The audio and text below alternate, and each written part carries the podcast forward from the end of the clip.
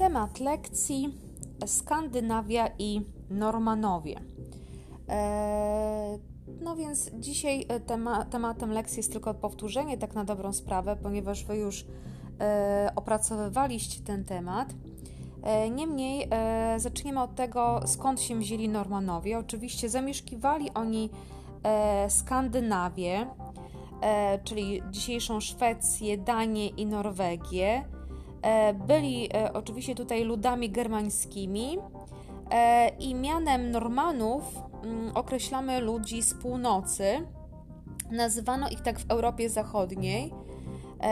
I to, byli to była ta, taka nazywana grupa najeźdźców dokon, dokonujących od końca VIII do XI wieku e, rabunków na terenie e, Europy E, te grabieżczych ataków, jak i osiedlali się na podbitych terenach.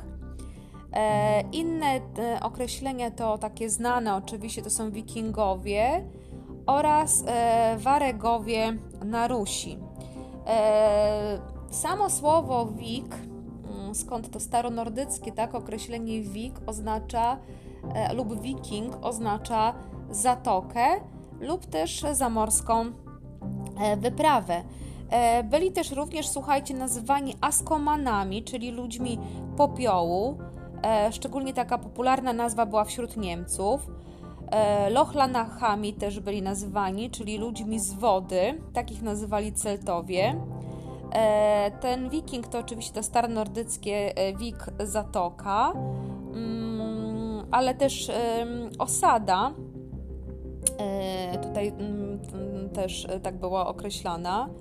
E, w starofrancuskim Witzing od Wik też tutaj jako obóz handlowy.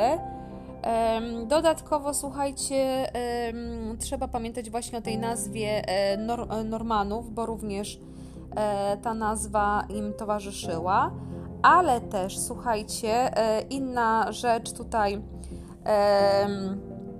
to oczywiście chciałabym, żebyście wiedzieli, że e, też nazwani byli waregami.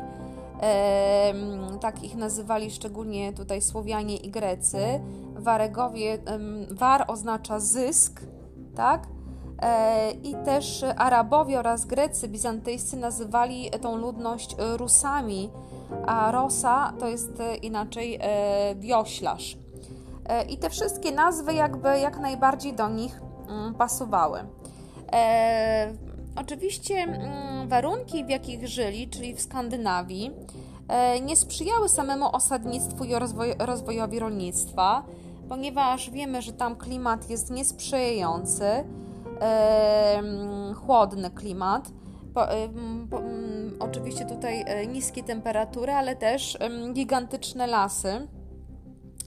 E, I dlatego słuchajcie, e, jakby te ludy od samego początku z północy często napadały na cesarstwo rzymskie.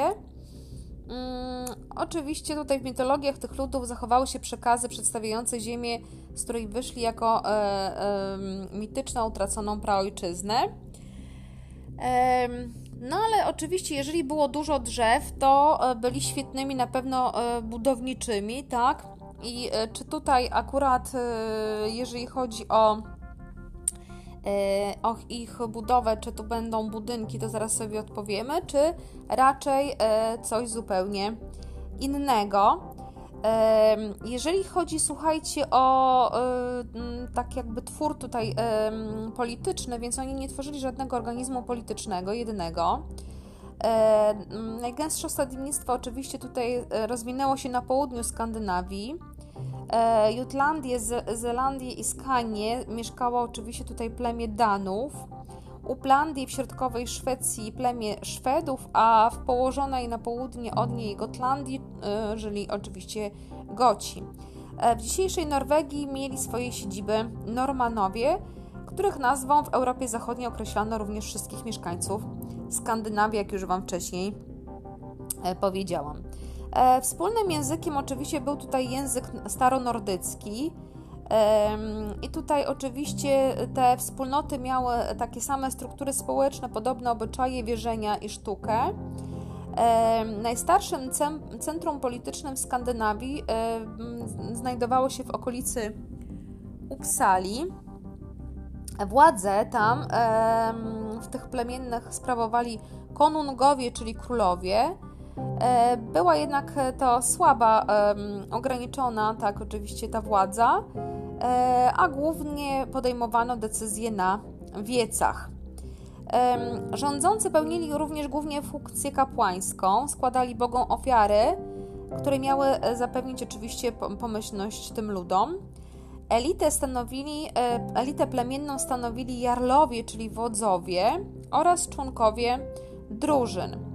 E, społeczeństwo było stworzone głównie z wolnych chłopów, ale wojowników żyjących z rybołówstwa i hodowli zwierząt, w południowej Skandynawii również z uprawy roli ale najważniejszą funkcję, o której trzeba u nich wiedzieć, to to, że byli oczywiście e, niezłomnymi żeglarzami i wojownikami, którzy zajmowali się przede wszystkim handlem i grabieżą. E, tutaj oczywiście e, trzeba pamiętać, że tak, jak, jaki był też ich wygląd, więc w średniowieczu, już w średniowieczu jakby tutaj też yy, yy, charakterystyczny był ich wzrost, ponieważ mężczyźni mieli średnio 172 cm, a dziewczyny około 159 cm. No a wtedy oczywiście europejska średnia wzrostu była dużo, dużo niższa. Poza tym z nordyckich rysunków i figurek wiemy, że wikingowie mieli totalną obsesję na punkcie swoich włosów, myli je, czesali, a mężczyźni dodatkowo obsesyjnie dbali o swój zarost. Czesali brody, które y, mogły albo zakrywać pół twarzy, tak jak u krasnoludów, albo jej część, y, tylko policzki były wygalane. Jeśli chodzi o takie trendy modowe, to oczywiście y, zaplatano y, czasem te brody finezyjne warkocze,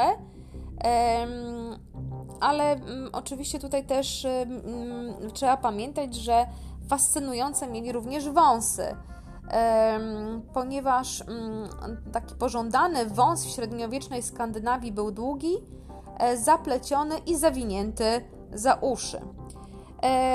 E, w, w odkryciach archeologicznych, słuchajcie, oczywiście tutaj e, można odnaleźć grzebienie, ale też pilniki do paznokci, miseczki na wodę i inne rzeczy przydatne do zachowywania higieny.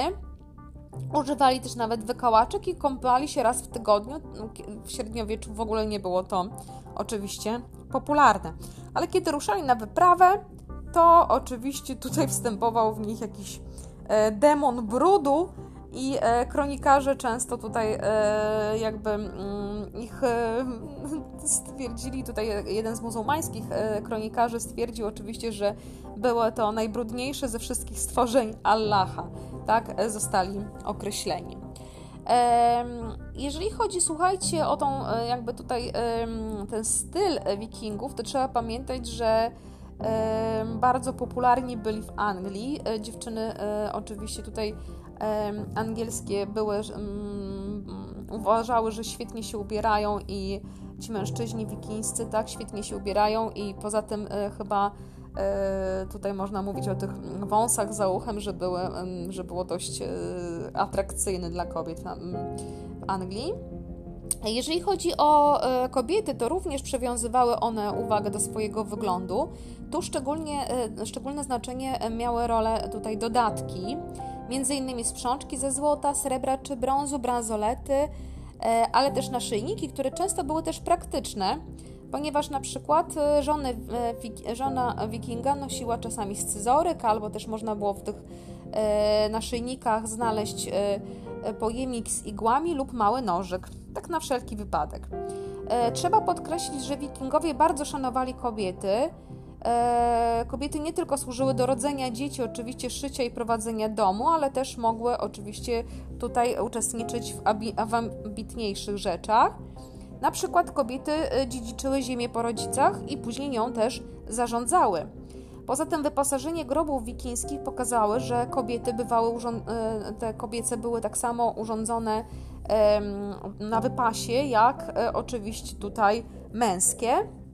I tutaj polecam Wam, jeżeli e, macie ochotę i lubicie drewniaka, to e, historię bez cenzury też o Świętosławie, która oczywiście była córką Mieszka I i była też tutaj władczynią wikińską jej historię. To dosyć ciekawe, jeżeli ktoś ma ochotę sobie uzupełnić materiał i lubi takie ciekawostki historyczne.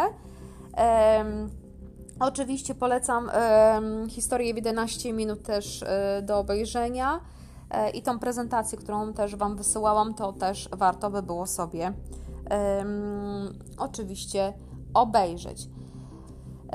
Jeżeli słuchajcie o, e, o budownictwo, tak, więc tutaj mm, często mieszkali w takich chałupach z kamienia i gliny lub torfu. Oczywiście ten dom zależał od, rozmiar tego domu zależał od pozycji społecznej. E, takim odpowiednikiem mieszkania wikingów, czyli tej, tej, e, w bloku, czyli takiego no, mniej zamożnego, e, to oczywiście były chaty w połowie zakopane w ziemi z takimi kopulo, kopulastymi dachami, podobnie jak w domostwa u Tolkiena, e, u hobbitów. E, z tą różnicą, że oczywiście tutaj nie było dużych okien, e, a podłoga była z udeptanej ziemi, a na środku znajdowało się e, palenisko. To jeżeli chodzi o wygląd tych domów, oczywiście jeżeli chciało się, oczywiście większe budowle nie zakopane w ziemi należały do tych bogatszych oczywiście tutaj do bogatszych, tak, e, Normanów. E, też chronili się przed kradzieżą, na przykład stosując zamki. E, na co dzień ciężko pracowali, na przykład przy składaniu swoich słynnych, oczywiście, drakarów i oczywiście snekarów, tak zwanych, to tak, jedna nazwa na te łodzie to są oczywiście landskipy, E, jaka była między nimi różnica? Oczywiście tutaj e, landskipami, czyli te długie okręty, e, charakterystyczne były właśnie w tym, że były smukłe e, kadłuby e, i one rozwijały bardzo e, duże prędkości i, i były dosyć wytrzymałe. Dlatego też wikingowie odbywali podróże dalekomorskie, ale też słuchajcie, te łodzie nadawały się do żeglugi nie tylko morskiej, ale również e, rzecznej, ponieważ e, miały płytkie zanurzenie i wpływały też w korytach rzek, co pozwalało Normanom docierać do osad położonych w głębi lądu. E, największymi landskipami, czyli takimi wypasionymi, oczywiście były drakary, e, które miały ponad 60 e, wioseł E, i z reguły należały do wodzów. Na przykład największym odnalezionym mm, mm, tutaj był, był drakar należący do Kanuta Wielkiego, ale tym, znaczy podobno właśnie to był ten jeden z największych, tak? Mm, jeżeli chodzi o, o tych łodzi, z tych łodzi, tak? Natomiast największy odnaleziony miał około 45 metrów długości. Podczas większości wypraw jednak korzystano z mniejszych jednostek zwanych snekerami. No i to one były na, e, zaplanowane na 30-40 wioślarzy. Oczywiście charakterystyczne były również zdobienia dziobów statków. E, te stwory, tak, głowy smoków, węży e, i innych potworów były rzeźbione mm, w drewnie i zakładane na tą łódź E, w celu nie przestraszenia przeciwnika, chociaż prawdopodobnie wyglądało to naprawdę strasznie, jak wpływali we mgle po tych rzekach, bo przyczajali się oczywiście z samego rana e, o świcie. E, ale tutaj oczywiście najważniejsza kwestia, najważniejsza tutaj ta rzecz związana z tym, z tym tutaj E, z tymi tutaj e, kwestiami tych głów była taka, żeby e, bronić się przed duchami najeżdżanych ludów, ponieważ te morskie potwory przeganiały morskie duchy, tak? I kiedy wracali do siebie, wikingowie oczywiście zdejmowali te, te głowy, żeby nie przestraszyć własnych opiekuńczych duchów. To tak a propos. Oczywiście w tych łodziach e, również byli, po, odbywały się pochówki, szczególnie tych bardzo znakomitych, znamiennych osób, z, z oczywiście z, tutaj z, od wikingów.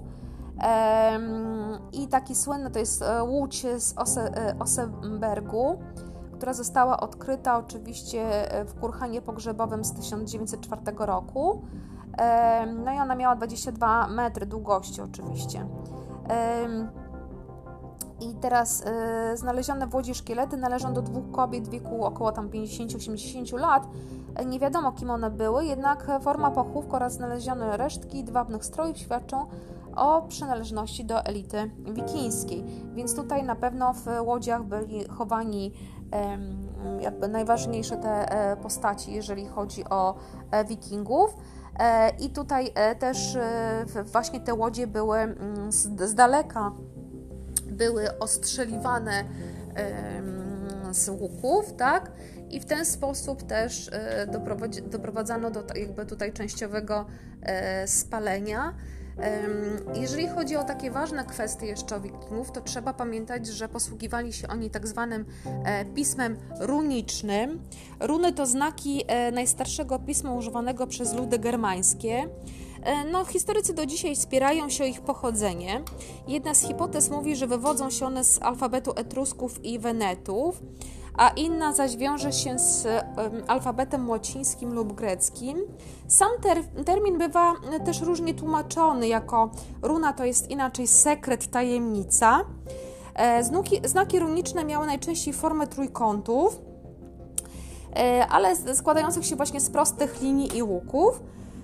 E, pierwotnie je bowiem umieszczano na materiale drzewnym, a później z czasem oczywiście tutaj wykonywano również z metali i na kamieniach. E, do dziś zachowało się około 5000 napisów runicznych, głównie na terenie Szwecji, e, Norwegii oraz Danii. I taki najsłynniejszy jest chyba kamień Haralda Sinozebego, gdzie on znajduje się w Jeling, tak? I też jest jakby tutaj świadectwem chrztu Danii. E, tam e, na tym kamieniu umieszczony został napis Król Harald zlecił postawienie tego pomnika dla Gorma swego ojca i Tyry swojej matki. E, ten Harald, który rządził Danią i całą Nordią, i który uczynił Duńczyków chrześcijanami. To jest z kamień z X wieku.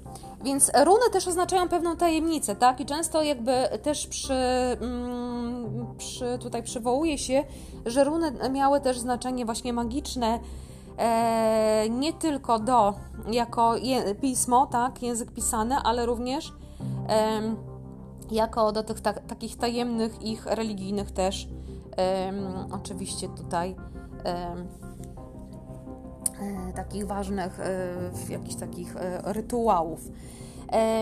Co jeszcze słuchajcie, jeżeli chodzi o samych wikingów, więc mm, wracając do tych tutaj mm, takich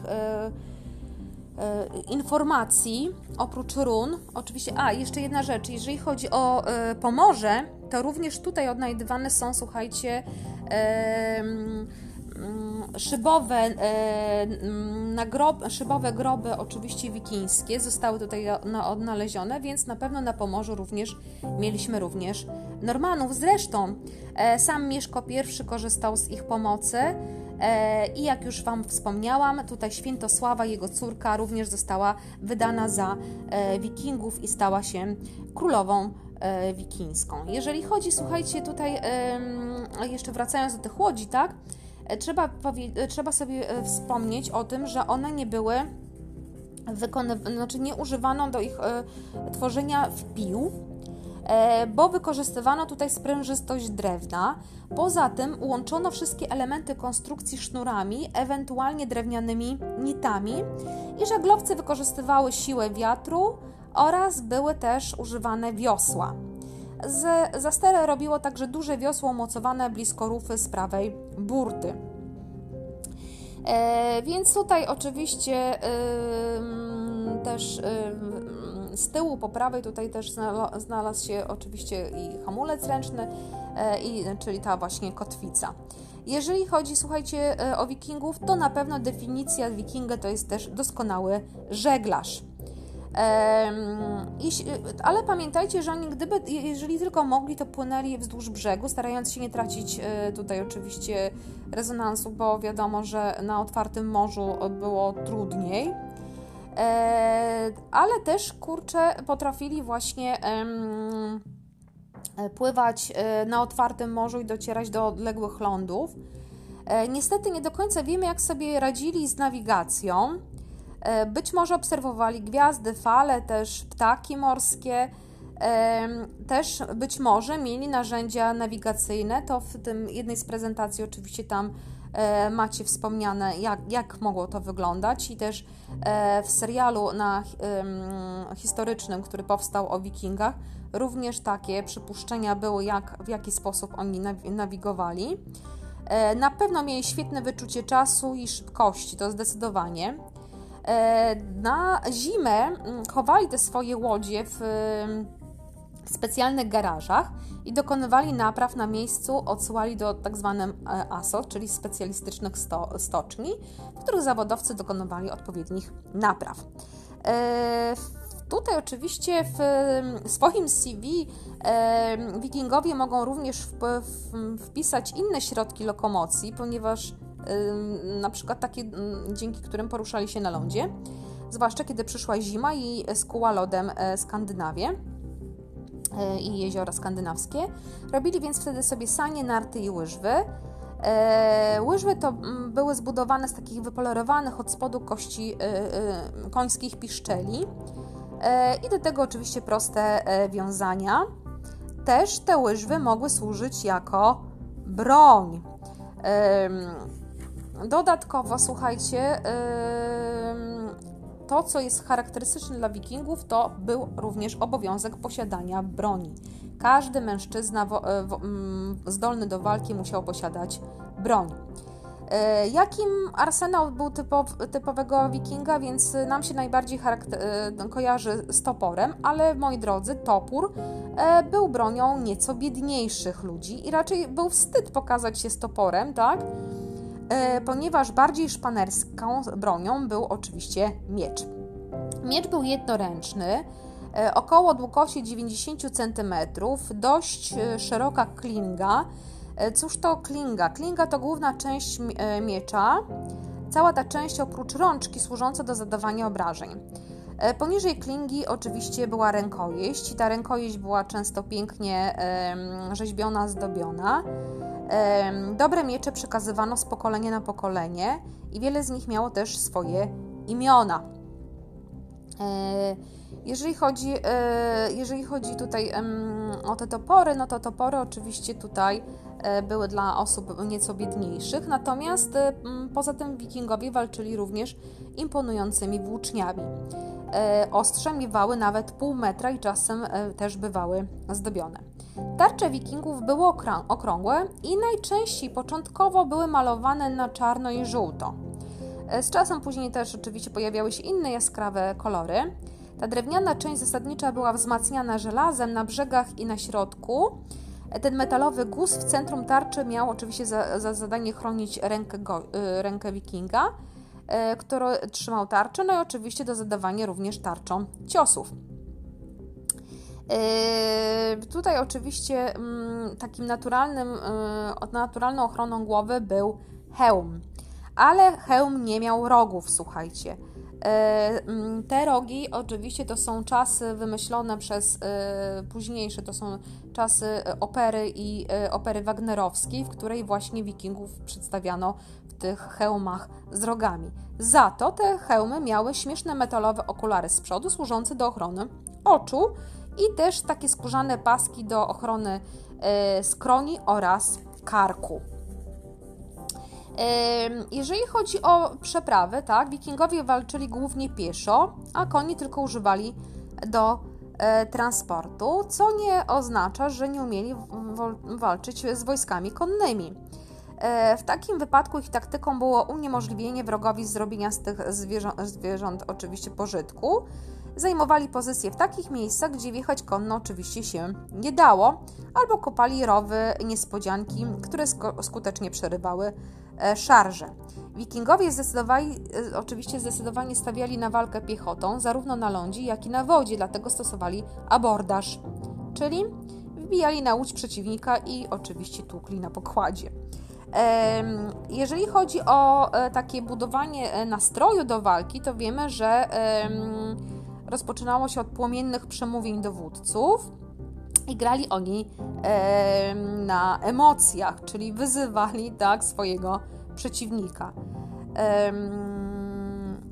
I też jedna rzecz taka ważna: śmierć na polu bitwy żadnego prawdziwego wikinga nie przerażała, ponieważ była ona największą nagrodą. Poza tym, słuchajcie, to ubliżanie było też, tak jak Wam e, mówiłam, żeby zdołować oraz prowadzić furię swojego przeciwnika. Obrzucali też przekleństwami, e, ale też kamieniami, oszczepami. E, I później po tym takim festiwalu obrzucania przekleństwami całą resztą, wikingowie ruszali do frontalnego ataku. Byli bardzo pewni siebie i oczywiście byli absolutnie gotowi na śmierć ze względu na swoją mitologię. E, różnie, słuchajcie, e, manewry sygnalizowano dźwiękami, na przykład rogów. Te rogi były też używane do picia słynnych napojów alkoholowych, oczywiście tutaj wikińskich, tak?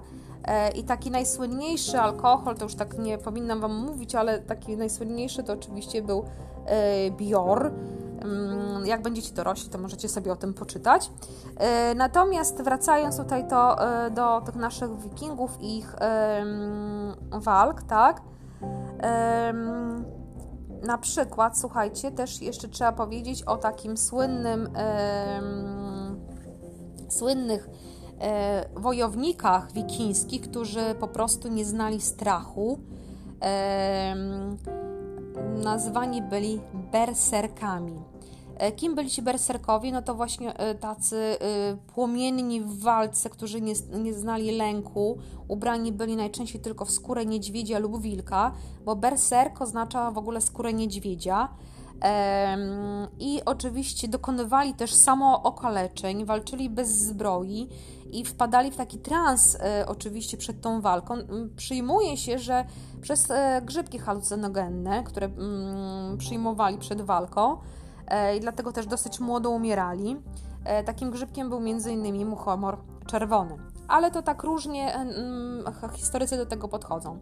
Najsłynniejszych taką gwardię swoją przyboczną berserków miał Harald I Pięknowłosy, E, I słuchajcie, jeżeli chodzi o tych berserków, no to po prostu e,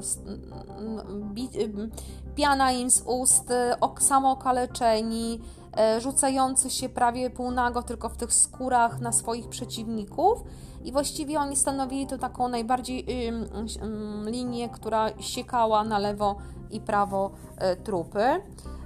Oczywiście tutaj jeżeli chodzi o, e, o taką, e, taką domenę Normanów, no to wiemy, że najważniejsze oczywiście było dla nich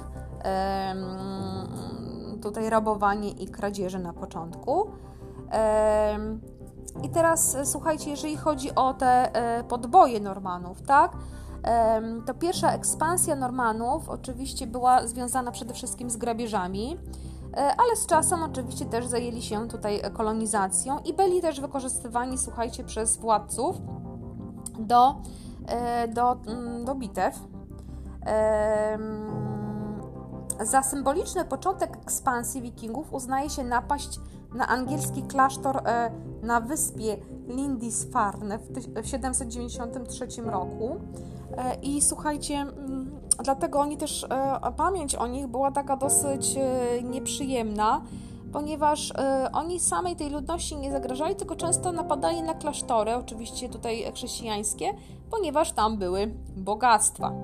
No i niedługo potem kolejne grupy Normanów rozpoczęły regularne grabieżcze najazdy na wybrzeża Wysp Brytyjskich, Irlandii i państwa Franków.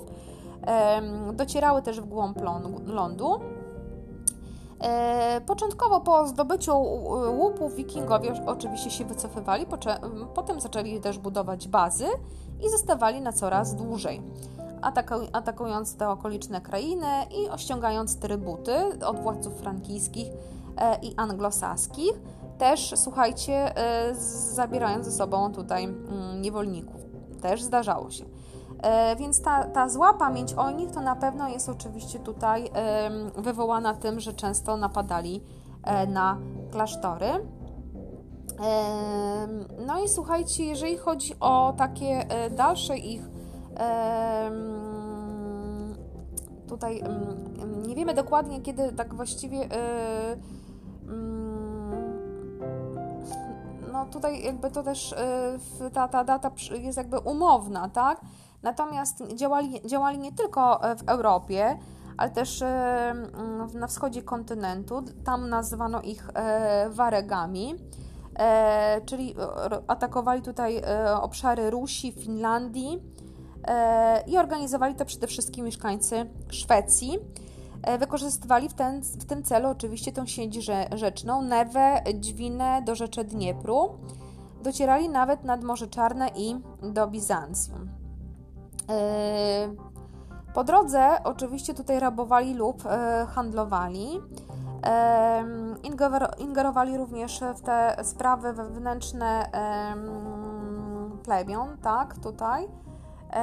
I słuchajcie, jeżeli chodzi o jedno z takich mm, tutaj podstawowych źródeł dochodów, to oczywiście były daniny.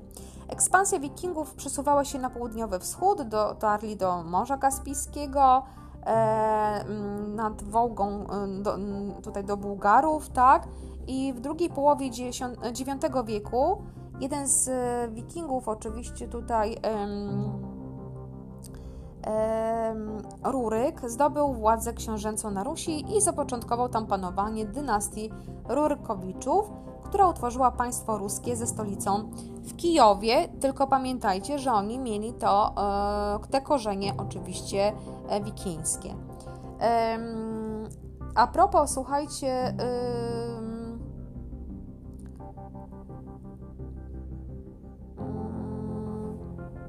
jeżeli chodzi o, e, o tutaj o te takie daniny, tak, to oczywiście trzeba pamiętać, że często właśnie wikingowie byli zatrudniani na, na kontrakty przez władców też i było to dosyć modne. No, oczywiście dlatego, że jeśli chodzi o mordowanie wrogów, to tutaj e, wikingowie byli w tym e, najlepsi, byli wykwalifikowaną kadrą. I do tego stopnia, że kiedy e, państwo Franków zostało podzielone między aż trzech synów Ludwika Pobożnego, to każdy z tych trzech synów, słuchajcie, zatrudnił swoich wikingów, żeby dokopać braciom. No i oczywiście tutaj wikingowie dwa razy zdobyli Paryż, a za trzecim razem niewiele brakowało. Bezdyskusyjnie jednak, oczywiście przy okazji zdobywania Paryża, tutaj oczywiście trzeba wspomnieć o Rangarze, e, Ragnarze, przepraszam, Lodbroku. E, Ragnar Lodbrok, e, oczywiście dla tych, którzy byli fanami Wikingów serialu, to mm, właśnie historia jest o nim. Jest to jeden z najpopularniejszych Wikingów oczywiście w historii, o którym krążyły już za życia legendy, na przykład, że był tak świetnym wojownikiem, że jako nastolatek zabił smoka. E, oczywiście tutaj Ragnar poza zdobyciem e, Paryża e, wysępił jeszcze od Karola Łysego rekordowy okup za to, że już dalej nie szedł z wojskami i nie pustoszył kolejnych francuskich miast i wsi. Kosztowało to francuskiego władcę prawie 3 tony złota i srebra. No, oczywiście tutaj nie każdy z Was wie, oczywiście, ale ten przydomek Lodbrok tak, oznacza nic innego, tylko włochate portki. Też inna historia związana z, z wodzem wikingów oczywiście jest związana z wodzem Rollo czy Rollon, tak? Jeden z normańskich wodzów, który na początku X wieku za cenę chrztu otrzymał od króla Francji dziedziczne księstwo nad kanałem La Manche i zostało one nazwane oczywiście na cześć tutaj w, znaczy nadał Rolowi e, te tereny w 924 roku. I oczywiście tutaj te tereny nazywane jest Normandią stąd, tak? Więc Normandia stała się oficjalną tą, tą częścią, którą władał ten wiking Rolon. Dalej, słuchajcie, jeżeli chodzi o dalsze jakby tutaj e, podboje, tak, to e, aż do 1204 roku e, Normandia była długo samodzielna. Dopiero w 1204 roku podbił ją Filip August. No i tam Rolo był władcą tych ziem ze skandynawskim imieniem, ale jego potomkowie dosyć szybko o tych korzeniach swoich e, wikińskich zapomnieli i w końcu XI wieku e, jak właściwie tutaj bardziej się sfrancużyli, tak, niż zostali z tymi korzeniami skandynawskimi. Jeżeli chodzi o podbój Irlandii, słuchajcie, to pod koniec VIII wieku najczęściej atakowali oczywiście tutaj klasztory, no i wtedy w Irlandii nie było miast w dzisiejszym rozumieniu tego słowa i najbogatsze były oczywiście klasztory. Dlatego też jakby tutaj mm, ten, ten e, między innymi Ragnar Wuchateportki, tak, czyli e, Lodbrod zaatakował Irlandię. Nie wiemy też, słuchajcie, w sumie, co się tam dzia dalej działo. Wiemy, że tylko, że koniec końców został on tam pochwycony i utopiony e, w jeziorze, jeżeli chodzi o Irlandię. E, też, słuchajcie, przyjmuje się tak, że tak na dobrą sprawę e, czasami przyjmuje się, że mieszkańcy Fryzji jako pierwsi zostali napadnięci przez wikingów. A jakie to są, jakie to są okolice? Oczywiście to są okolice tutaj okolice dzisiejszych Niemiec, północne okolice dzisiejszych Niemiec oraz e, Holandii, więc przyjmuje się, że to są te obszary, które na początku zostały napadnięte. Natomiast tak e, ten podbój, pamiętajcie, Lindisfarne w 793 roku. No jeżeli chodzi, słuchajcie, dalej o ten podbój e, Irlandii, tak, E, to wiemy, że e, dokładnie od 853 do 873 roku e, do Dublina przybyło dwóch wikingów, Olaf Biały i Iwar. Jeden był z Norwegii, drugi z Danii. No i Iwar no, oczywiście tutaj zmarł, ale wikingowie zaczęli się między sobą wspierać ta, tak bardzo, że Irlandczycy uznali, że mają tego dość E, i niech się kłócą gdzie indziej, no i oczywiście przepędzili ich. To takie ten. Natomiast ta najważniejsza data, którą trzeba pamiętać, to oczywiście 793 i złupienie klasztoru na wyspie e, Lindisfarne. E, dodatkowo, słuchajcie, jeżeli chodzi o te podboje wikińskie, to tutaj trzeba pamiętać, że mm, oprócz tego, tego, tego Rolona, o którym już wcześniej powiedzieliśmy, w 994 roku, 994, e, tak, do brzegów Anglii na 94 okrętach przybyła gigantyczna armia pod dowództwem Olafa Trygvansona i Svena Widłobrodego. E, początkowo e, planowali oni podbić Londyn, ale okazało się to zdecydowanie trudniejsze niż sądzili, E, to też uznali, że będą plądrować, gwałcić i mordować oczywiście. I Anglicy e, znaczy wszędzie indziej do momentu, aż Anglicy nie przyjdą na kolanach, błagając, że przestali. Naturalnie się to udało i oczywiście za 7 ton srebra Anglicy niby odzyskali spokój, ale wykazali się tutaj oczywiście całkowitą naiwnością, E, ponieważ wyprosili u Olafa uroczystą deklarację, że już nigdy nie powróci do Anglii we wrogich zamiarach, po czym e, uznali kryzys za zażegnany. To znaczy, e, Olaf faktycznie obietnicy dotrzymał, ale tylko dlatego, że po powrocie do ojczyzny go zabili. No właśnie. Takiej obietnicy nie złożył drugi szef wyprawy, czyli Sven Widło Brody.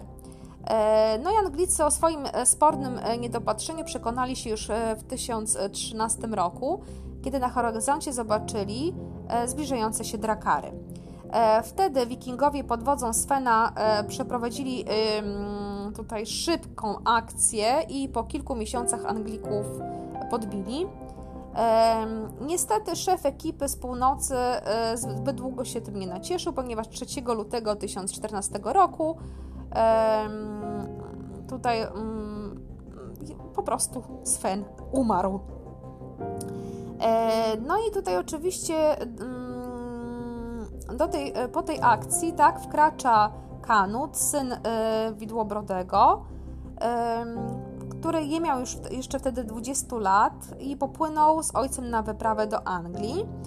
E, no i oczywiście został wybrany na nowego wodza. E, Kanut był w połowie naszym rodakiem, ponieważ za sprawą Świętosławy, żony Svena e, i córki Mieszka I. Tutaj Świętosława, e, oczywiście e, tutaj w ramach polityki dynastycznej Mieszka I została wydana e, za całkiem wpływowego gościa, szwedzkiego króla Eryka. No ale później e, tutaj oczywiście jakby tutaj kolejne, kolejne sprawy tam dochodziły, zapraszam Was do tej lektury, tak? I później ta e, Świętosława została żoną Widłobrodego, czyli matką Kanuta. Bo Eryk zmarł, Erykowi się zmarło i drugim jakby tutaj e, kandydatem do jej ręki był Sven Widłobrody. I z Widłobrodym miała oczywiście syna Kanuta, który zaczął rządy w Anglii. E, nie były to oczywiście rządy e, spokojne. E, po pewnym czasie Anglicy Kanuta wyrzucili, tak? I, ale ten oczywiście wrócił z wojskami pożyczonymi od brata i przez moment współrządził z in, yy, tutaj oczywiście z, i w każdym razie Kanut został bezdyskusyjnie władcą tych ziem. No i to nie był wesoły okres tutaj oczywiście dla samych Anglików. E, kolejna rzecz, słuchajcie, to oczywiście w połowie tutaj XI e, wieku władcą e, Normandii został Wilhelm I. Podporządkował sobie zbuntowanych wasali i odparł zbrojnie interwencję króla francuskiego. W 1066 roku zmarł bezpotomnie władca Anglii Edward Wyznawca.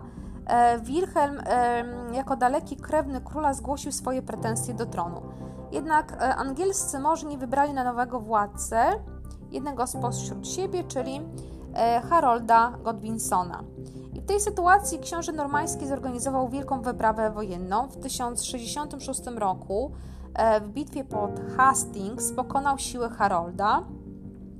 Król zginął podczas walki, a Wilhelm, który otrzymał przydomek zdobywca, zajął Londyn i został nowym władcą Anglii.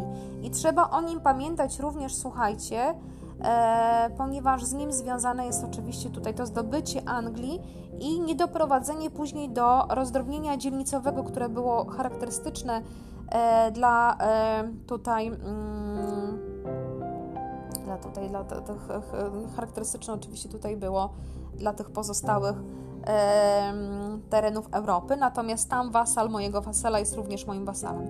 Jeżeli chodzi, słuchajcie, e, o tutaj o potwierdzenie tutaj tego e, tej bitwy pod Hastings, to oczywiście najcenniejszym źródłem historycznym e, przedstawiającym podbój Anglii przez Wilhelma Zdobywcę był, oraz życie codzienne mieszkańców XI-wiecznej Europy była tkanina z Bayeux, która ma długość 70 metrów, i tam jest kilkadziesiąt scen przedstawiających najazd e, wojsk Wilhelma Zdobywcy na Wyspy Brytyjskie. Zawiera ona 626 e, postaci, w tym królów, możnych, duchownych, 100, 190 koni, 35 psów, 506 innych zwierząt. E, też 33 budowle, 37 statków, 37 drzew oraz 57 napisów w języku łacińskim. Jak widzicie, więcej jest jednak rysunków, bo mamy do czynienia oczywiście z tą Biblią Pauperum, tak? czyli z, tą, z, tą, z, to, z tym mm, obrazkiem zamiast pisma, ponieważ większość ludzi wtedy było analfabetami. E, Historycy przyjmują za datę jej powstania około 1070 roku. Wydarzenie przedstawione na materiale miało uzasadnić prawa Wilhelma zdobywcy do angielskiego tronu. Według tradycji tkanina została wykonana przez nadworne tkaczki mm, na polecenie królowej żony Wilhelma mm, o imieniu Matylda.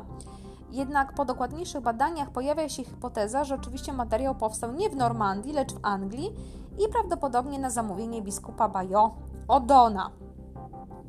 E, jeżeli chodzi, słuchajcie, o, e, o kolejne jakby tutaj, e, kolejnych wodzów normańskich, to trzeba pamiętać, że w XI wieku oni rozpoczęli podbój południowej Italii oraz Sycylii. Jednym z nich był Robert Guiscard. Stoczył on oczywiście wiele zwycięskich walk z siłami arabskimi i brytyjskimi, przepraszam, i bizantyjskimi, tak? E, I mm, oczywiście mm, też y, utworzył silne państwo, też próbował podbić Bizancjum, chociaż mu się to oczywiście nie udało. E, Normanowie dotarli również do e, Wysp Owczych oraz na Islandię i w kolejnych stuleciach kolonizowali kolejne obszary. Mm, tutaj oczywiście dużo lepiej wyszło Wikingom zasiedlenie Islandii i Grenlandii.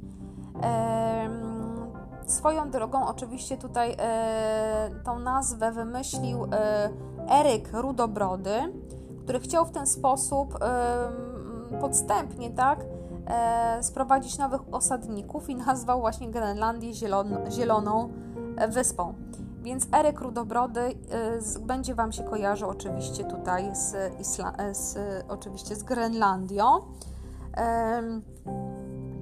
I tutaj jeszcze e, kolejna rzecz to oczywiście, jeżeli chodzi o, e, o, te, o, tutaj, o tą postać, to pamiętajcie o, o tą dynastię Ruryrkowiczów, tak? E, która rządziła Rosją do 1610 roku i wzięła swoją nazwę oczywiście od wikinga Ruryka. I stolica oczywiście w Kijowie. Kolejna e, postać to jest około 1000 roku Leif Erikson jako pierwszy Europejczyk dotarł do Ameryki Północnej, nazywany Winlandią. E, no i oczywiście tutaj e, różne tam są hipotezy, tak, dlaczego nie osiedlili się w tej Winlandii. Winlandia była też oczywiście, występowała w sagach wikińskich, była inaczej krajem wina. E, niektórzy uważali, że to była oczywiście tutaj e, północna no, e, część Nowej Funlandii, czyli oczywiście wschodnia też Kanada. Co mogło być tutaj przyczyną, dlaczego tam nie zostali? Oczywiście wiadomo, że tam był lepszy klimat, dużo ziemi uprawnej, zwierząt do upolowania, no ale byli też tubylcy, tak? E, I e, część uważa, e, tutaj historyków, że wikingowie po prostu bez wsparcia, ponieważ Finlandia była dosyć daleko, bez wsparcia tutaj najbliższych, najbliższych no, no jakby tutaj nie mieli szans w starciu z tubylcami i część z nich wróciła, część po prostu zaginęła. No i oczywiście mm, niektórzy uważają, że wikingowie docierali znacznie dalej w głąb kontynentu Ameryki Północnej. E, tak można wytłumaczyć to dzięki temu, że tam istnieją też kamienie runiczne e, i skandynawskie e, mm, pamiątki, ale e, no właśnie, ale trzeba to podkreślić, że tak na dobrą sprawę są to fałszywki. E, więc prawdopodobnie rzeczywiście tutaj Nowa Funlandia tak, ale dalsze jakby tam odkrycia to są, e, to są nieprawdziwe. E, I słuchajcie, jeżeli chodzi o to kolonizację Finlandii, oczywiście to nie wyszło i też nie wiemy właściwie, co było główną przyczyną. E, I teraz słuchajcie, jeżeli chodzi o e, wierzenia wikingów, tak, bo trzeba by było też o nich sobie powiedzieć, e, tutaj trzeba powiedzieć o Walhali, czyli mm, cóż to było, tak? Więc tak, pogańskie wierzenia wikingów miały się doskonale wtedy, kiedy już chrześcijaństwo dominowało niemal w całej Europie. Oczywiście nordycka e, mitologia była obszer, e, jest bardzo obszernym tematem i jeżeli macie ochotę, to możecie sobie tam oczywiście e, tutaj uzupełnić. Natomiast trzeba pamiętać, że to była odwieczna walka, e, jakby tam e, opierała się na odwiecznej walce dwóch boskich rodzin, Asów i Wanów. Więc ci dobrzy to byli Asowie i ojcem rodu i Bogiem nad bogami był mądry, utalentowany i waleczny Odyn. E, miał e, wspaniałą włócznię, ośmionogiego konia, e, ale nie miał za to jednego oka. E, I tutaj oczywiście e, to jedno oko za to było źródłem mądrości. I monitorowało oczywiście cały świat. Oczywiście szefem wszystkich szefów ten, ten nasz Odyn rezydował w mitycznej Walhali. Trafiali tam również wikingowie, którzy bohatersko ginęli w walce. I tam przychodziły do nich piękne dziewczyny zwane walkiriami. No i zaprowadzały oczywiście na imprezę z Odynem. No i wiemy, że tam oczywiście ta impreza była wieczna, tak? E, czekali na kolej, kolejnych wojów i czekali, aż wreszcie zbierze się gigantyczna armia, która rozprawi się z e, wrogiem, e, z wrogim boskim rodem. No, oczywiście tutaj w tak, tak zwanej ostatecznej walce o losy świata. Dość istotnym zawodnikiem w drużynie Asów był Thor, syn Odyna, E, który zwalczał zło e, i e, w tym złem symbolizowanym w mitologii nordyckiej były olbrzymy. Thor był bogiem błyskawic i piorunów, no i oczywiście miał piorunującą broń, czyli młot. No i był oczywiście bardzo popularny i popularnym symbolem wiary tej pogańskiej wikingów. Dodatkowo, słuchajcie, trzeba powiedzieć, że w rodzinie Wanów, tak, mamy, e, głównym bogiem był Njord, czyli Bóg Morze, oraz Freja i Frej. E, imiona e, oczywiście patronowali oni tutaj e, miłości i płodności. W przedchrześcijańskiej, słuchajcie, Skandynawii głęboko wierzono w to, że dzieje świata są już zaplanowane i choćby człowiek się starał, nie wiadomo jak, to oczywiście ustalonego biegu dziejów nie zmieni. Czyli wierzyli w taką, taką, takie przeznaczenie, tak? Oczywiście tutaj można by było wspominać, mm, jeżeli chodzi o E, o, o, tutaj o całą tą mitologię, więc tutaj Was jakby e, zachęcam do takiej dodatkowej e, literatury. No i tak ogólnie rzecz biorąc, zachęcam Was również do tych obrządków pogrzebu i tak dalej, bo to jest dosyć też ciekawe.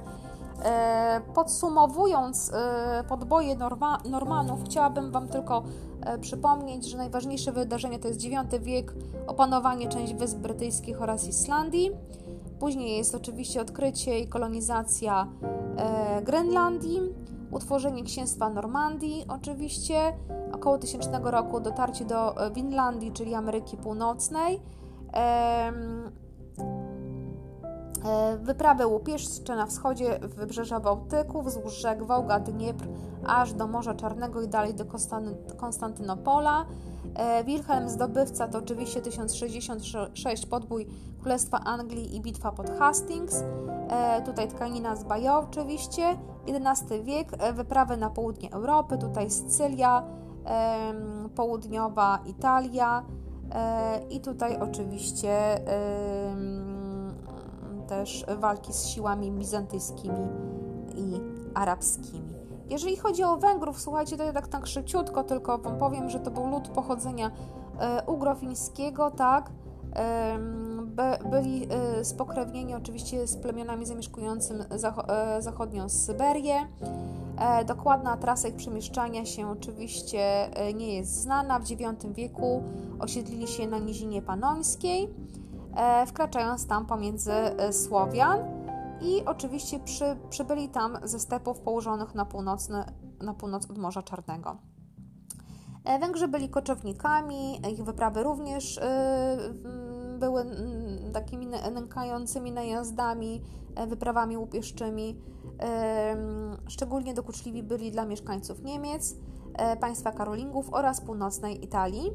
Docierali także do Francji i za, za Pireneje. Ich najazdy były dobrze przygotowane, szybko przemieszczali się w, w konnych oddziałach.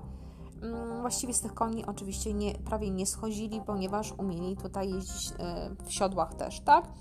Podobnie trochę jak, jak Mongołowie. E, najważniejsze wydarzenia początek X wieku to rozbicie państwa wielkomorawskiego, e, wyprawy na terytorium Europy Zachodniej w 955 klęska Węgrów w bitwie nad rzeką Lech, zadana przez wojsko Ottona I.